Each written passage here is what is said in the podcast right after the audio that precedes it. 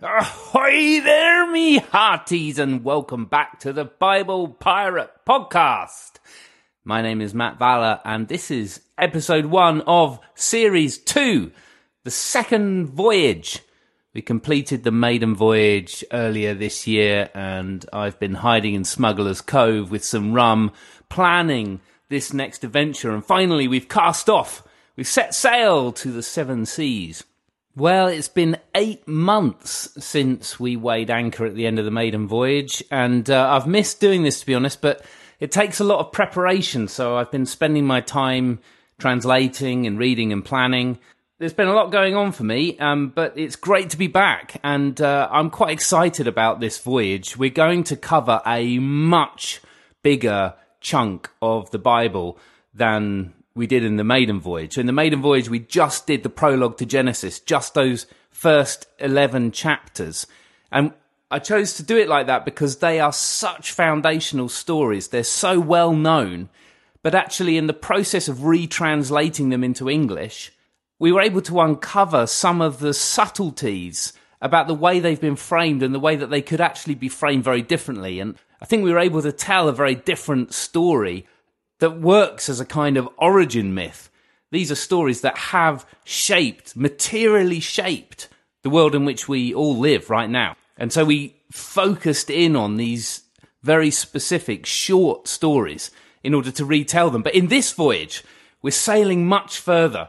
We're going to go through the entire rest of what's called the law, the Torah. So that's the rest of Genesis, Exodus, Leviticus, Numbers, and Deuteronomy. So it's a massive chunk of text. Now, I think we're going to do this in a few more episodes than we did in the maiden voyage. That was just eight episodes. Uh, I think this one will be somewhere in the region of 12 to 15, but until it's done, I can't be certain. New since the last voyage, I've set up a Bible Pirate Patreon page. Uh, I need to make this voyage sustainable. You can find the page at patreon.com slash Bible Pirate. Recording this podcast is actually a massive undertaking for me because of all the planning work that goes in, the time it takes to retranslate, the preparation and research. So Patreon is a way that you can support that. Uh, obviously, I want to keep the podcast free so that anybody can have access to it. But if it's something that you can do to support this, then you can make a pledge uh, as low as $1 per episode on the Bible Pirate Patreon page, uh, and that will help me be able to keep this going over the long term. Massive thanks and shout out to the patrons who have already pledged. Uh, you are the legends that have joined the Bible Pirate crew early on and helped me get this second voyage up and running. I honestly couldn't do it without you, so I really am very grateful. We have got an incredible story to cover through this voyage with so many highs and lows and twists and turns that I think tug at some of the most profound questions about what it is to be a human being. But it all starts with one man who's become known as the father of them all. And we're just going to begin his story today through the lens of Star Wars and some Greek mythology and the writing of a man called Luke uh, and all of that being brought together by a book called Mutiny, which I mentioned in the last episode of the previous voyage. Mutiny, Why We Love Pirates and How They Can Save Us by a man called Kester Brewin. And I love this book. Uh, it really inspired me with the pirate idea. Uh, and I'm going to kind of talk you through it and bring Abraham into the mix of that story to get us going on this second voyage. Kester Brewin takes you on a journey from the emergence of pirates as we know them in the early 18th century. The context is important, he says. This is a time when the British, the Spanish, and the Dutch empires were fighting for control of this golden triangle between West Africa, the Caribbean, and Europe. Each of these powers was forcibly stealing people as slaves from West Africa, shipping them in horrendous conditions over to the Americas and then forcing them to work under hard labor conditions in order to create profit, which was then brought back to Europe. And in order to do that, these powers needed crews, skilled seamen who would work hard for very little pay and very poor living conditions, normally because they had no choice. Often they were forced into service in these trading ships that were supported by the various imperial navies. And so the pirates emerge from crews who decide that they aren't going to take it anymore. They're not going to suffer the indignity and the injustice of being forced to work in this way for somebody else's profit. So the pirates are the ones who had the courage to mutiny, take their own ships, and live outside the law. But they were not entirely lawless. They rejected the imperial law of their former masters, but amongst themselves they created pirate codes They were often much more advanced from our point of view than any of the ways that they were treated otherwise. These were codes that enforced the sharing of wealth, that made all the men equals, that provided for them in case of injury. We don't have to celebrate everything that the pirates did to appreciate that the pirate code and the act of mutiny created a possibility outside this highly oppressive imperial rule that opened up autonomy, that gave agency to men who had none, that terrorized the rule of an unjust law with an alternative that was outside its control. So I want to take the pirate idea seriously through this voyage because this is a voyage that is exploring the law. And I want to know how that law relates to our human agency, our sense of empowerment or autonomy, that idea that is so central and sacred to our modern imagination. And right at the start of this voyage, I want to recap the very end of chapter 11 of Genesis, the, the kind of bridge between that prologue and this story of Abraham and his descendants that we're going to begin. Because I think it reflects some of these pirate questions. So I'm going to read uh, my new retranslation. This is from the unauthorized version. A long time ago, in a land far from my own, there lived a man called Terah, a descendant of Shem. He lived with his family in an ancient city called Ur, on the fertile plain where the great rivers merge and drag their mattress of silt into the Persian Gulf. Terah's youngest son, Haran, died, leaving two granddaughters, Milcah and Iscah, and a grandson, Lot. So Terah took his whole family and left Ur, heading northwest along the path of the Euphrates, up past Babylon, to a place on the modern Turkey Syria border, just north of Aleppo, called Haran. I suspect the place was called something else back then, but Terah's family turned out to be quite influential, so the name of his lost son stuck the middle son, Nahor, married Haran's daughter, Milcah.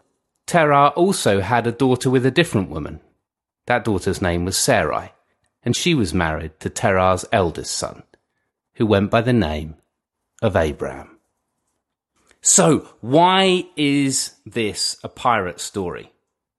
Well, one of the most compelling things that Kester Brewin does in Mutiny is to describe the economic blockage that was being enforced by the various imperial powers.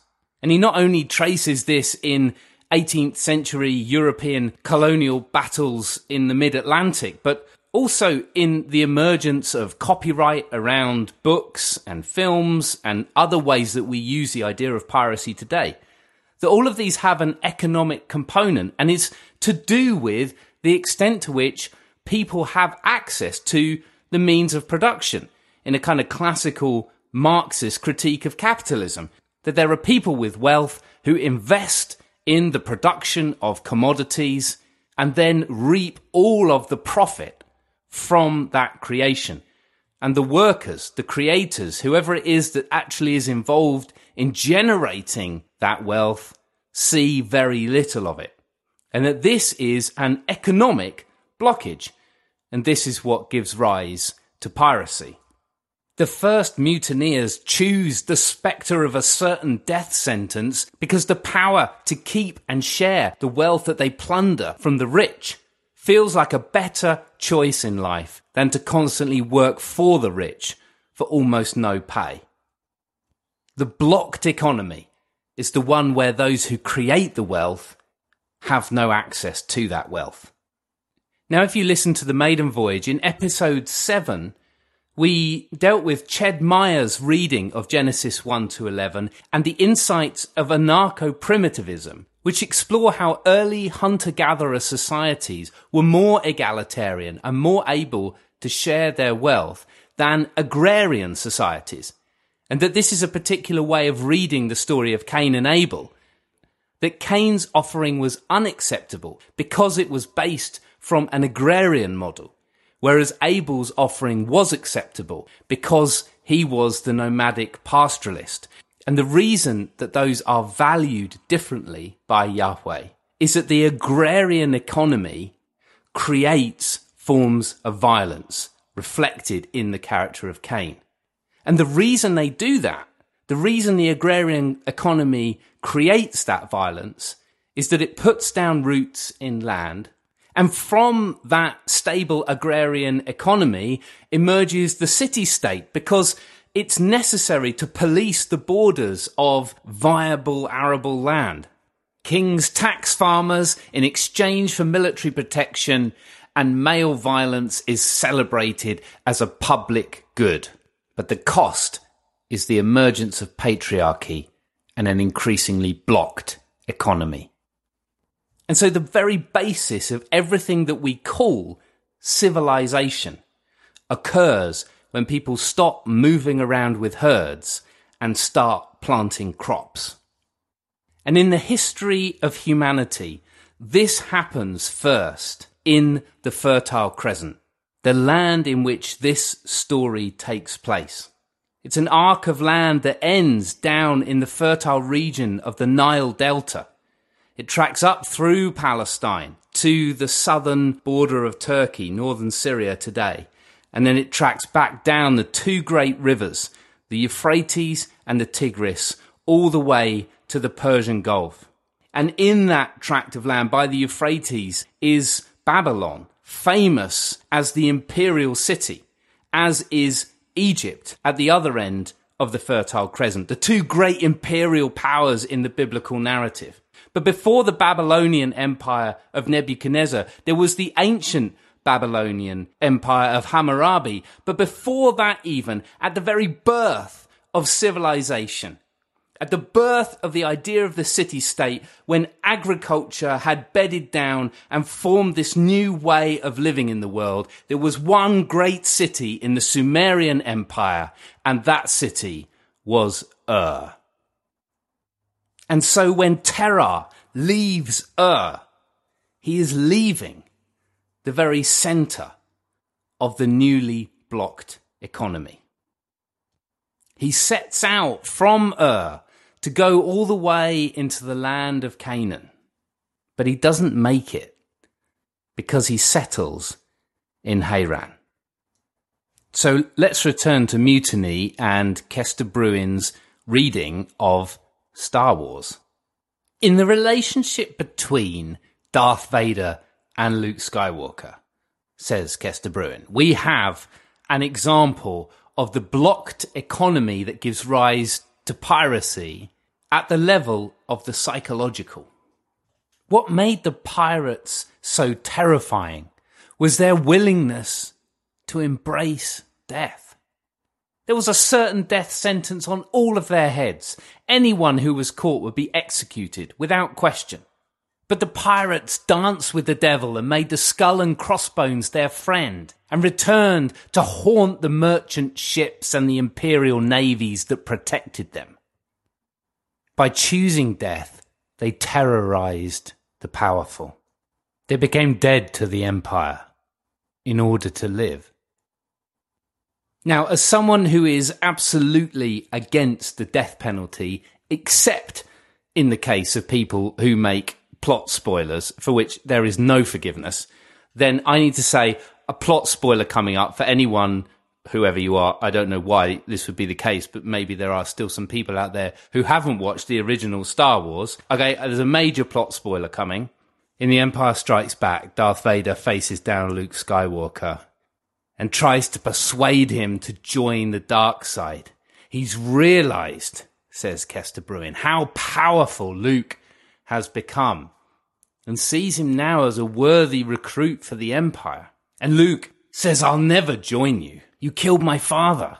And it's the big reveal that Darth Vader says, I am your father.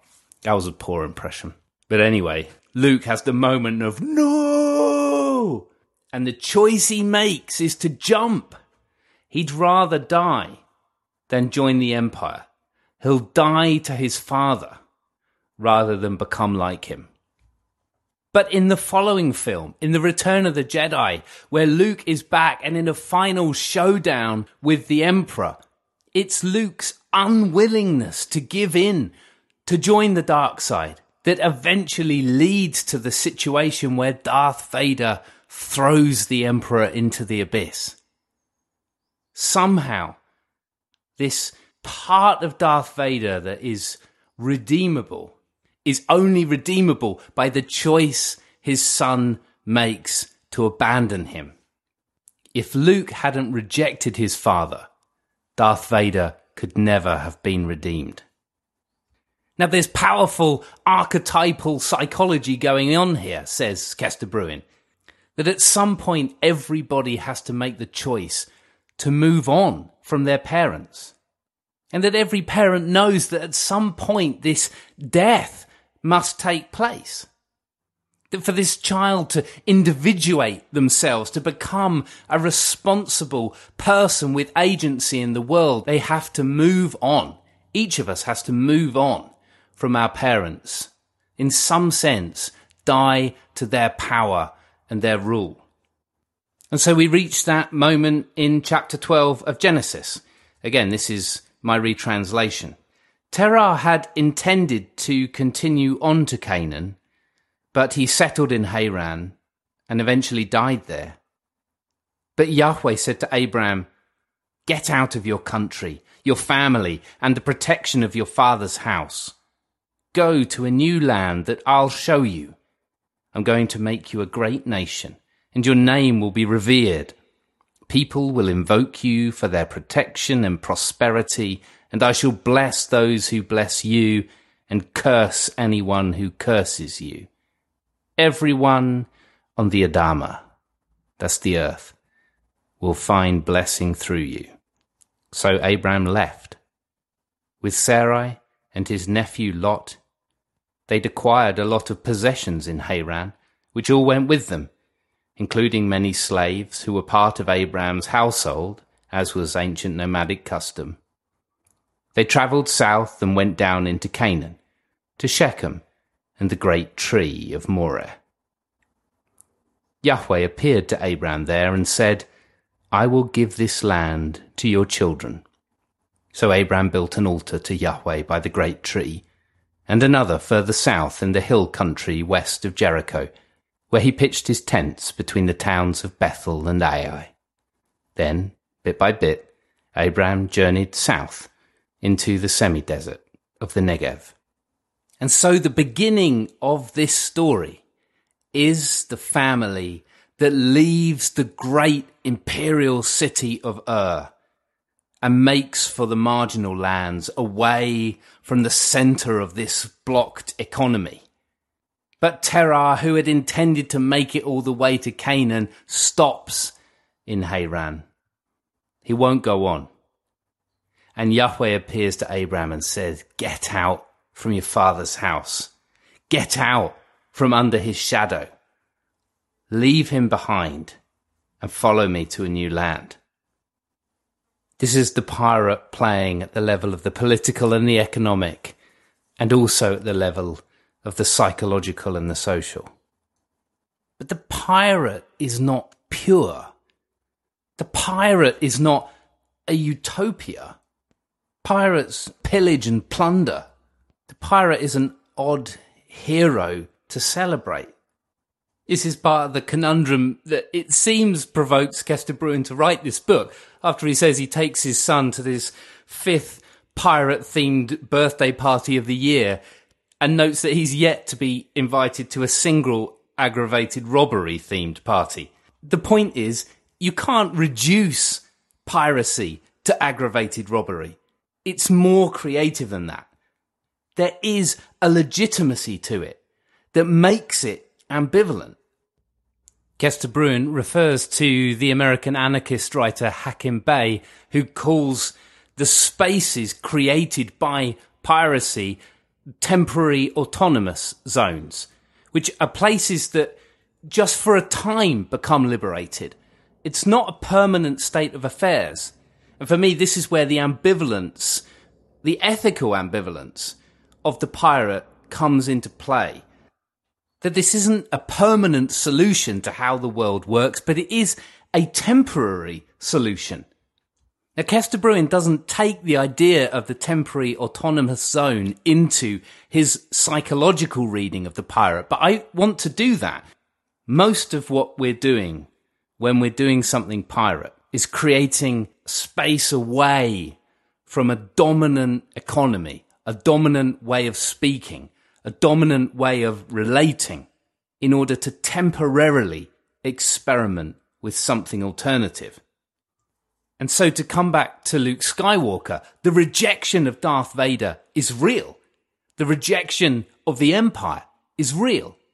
But in the end, the rebellion comes back to the Empire because that's how it makes sense of itself. It doesn't exist except outside the Empire. It's defined by what it's rebelling against.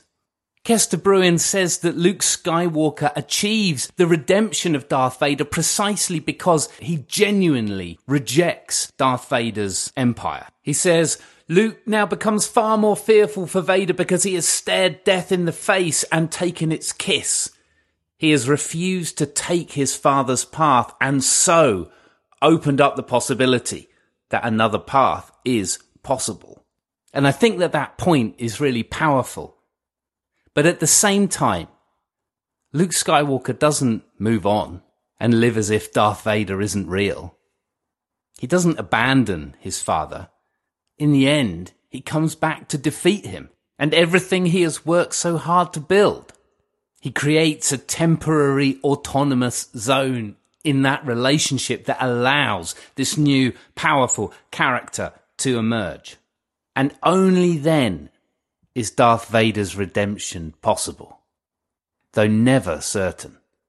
The pirate relationship is no guarantee that anything will really change.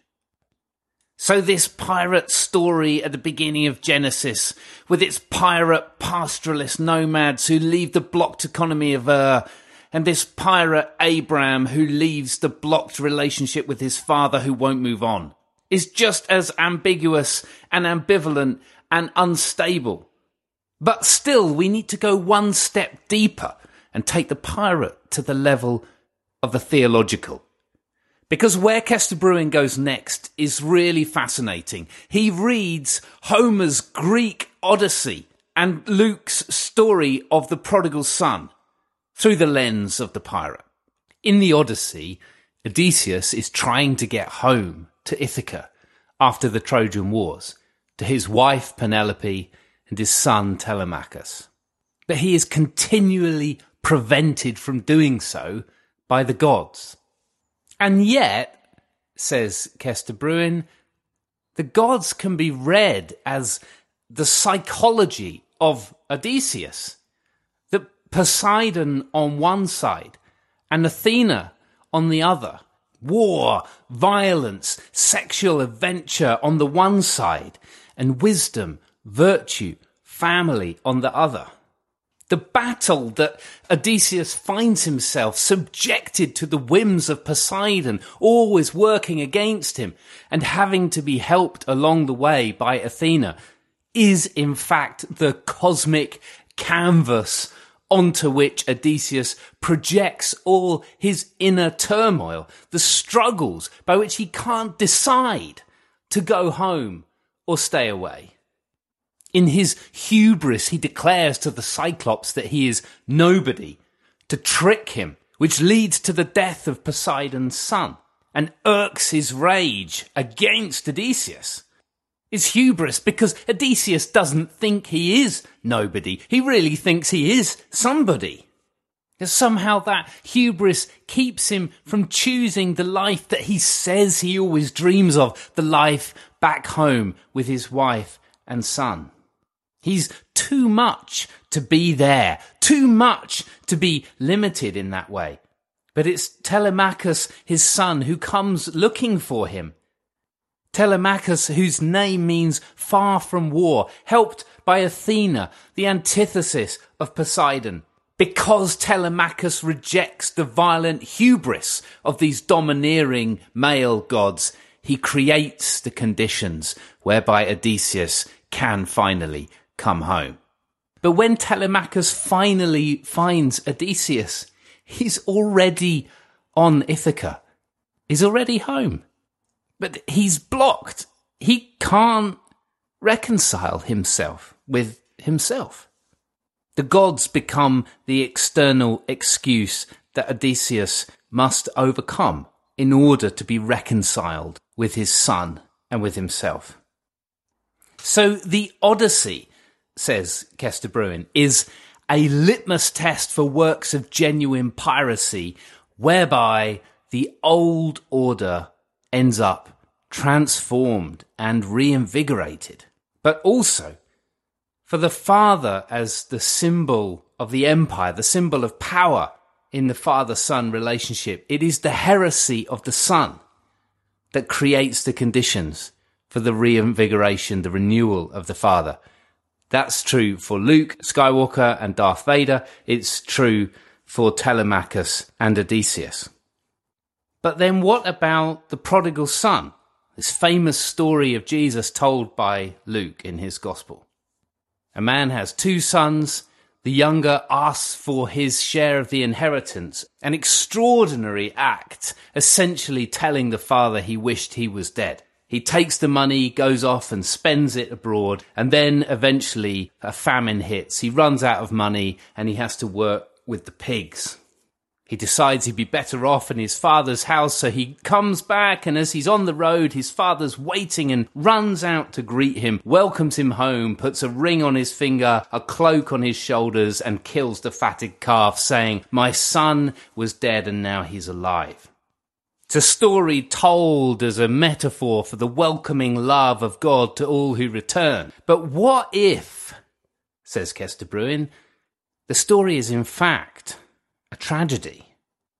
What if the son escapes the clutches of his father by taking his inheritance, knowing that his father would still be well enough off to have servants and fatted calves?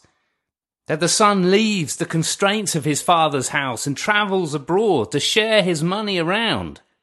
But when times get tough, the lure of his father's house is too strong. And he wants to go back and just be a servant so he can work up again to leave. But when he's welcomed, he's given a ring and a cloak and a fatted calf. And it's too difficult to leave that warm embrace. The tragedy is that the son returned. And the elder son, who had looked to him as a model of freedom, is bitterly disappointed. It's a tragedy because the order is maintained, the empire is sustained, and the God from whom we had to escape has us in his clutches once more. All of this pirate talk is about agency. It's about who has the power, the autonomy over their lives, who has the power to decide what happens to them and what doesn't, what they think and what they don't think, how they live or don't live. The story that I told from the prologue to Genesis through the maiden voyage was a story in which there was no stable original. And that matters deeply to this story. Identity and choices are always in motion, always being negotiated. And the pirate is the symbol for this unstable negotiation. The pirate exists at the edge of a center. There is no pirate without an empire. There is no son without a father. There is no transgression without a law. There is no individuation of the self without a mother. Now, of course, I mean this metaphorically. People's real life relationships are structured in all kinds of ways. But the pirate move to find a zone of autonomy temporarily on the outside is one of the deepest and most fundamental parts of our human experience. And it's how this story in Genesis begins with Terah leaving the city of Ur, having lost his youngest son. We assume, of course, that Haran died in Ur and then Terah took his family out of the city and that Haran, the place where Terah and his family settles, is named in memory of his son. But after this reading, I wondered what if Haran had already gone, that he was dead in the sense that the younger son in Luke's parable was dead to the father, that he had walked out, left the imperial city, and headed up the Euphrates, and that in the end, his father, Terah, is redeemed and reinvigorated and makes the journey himself and settles in the place that the son had named already. Either way, this is the story of a father who turns tragedy into courage and leaves the safety of the imperial city to set out for somewhere new. And then with Abraham, it's the story of a son who leaves the safety of his father. The prodigal son who doesn't return. And in the story that follows, we'll experience, like with Odysseus, the different gods that vie for Abraham's attention. The complexity of the drama that takes place in the marginal space of Canaan in between the two great empires of Babylonia and Egypt. This entire second voyage, everything that happens in these first five books of the Bible takes place in some temporary autonomous zone. This is the story before Joshua. There's no conquest of the promised land. There's no monarchy or temple. This is in some ways a pirate story, a pirate law, a law on the outside, an innovation. And yet, after thousands of years, we now come to this law as the very epitome of European imperial hegemony. The great empires of this world have been structured from it, birthed by it, regulated according to it. So the story of Abraham and all that follows is going to be a story about agency, about who has the power to decide. Gods, the patriarchs, the sons, the fathers, women, men, slaves, masters, priests, the people, and do the temporary autonomous zones we create involve death to the gods themselves? It's going to be quite the adventure, my friends. But that's all we've got time for this week. Get in touch, say hi, tell me what you think. I love your feedback. Uh, give us a rating if you can on iTunes or wherever you listen to your podcast. And join us next time for more Stories Beyond the Horizon.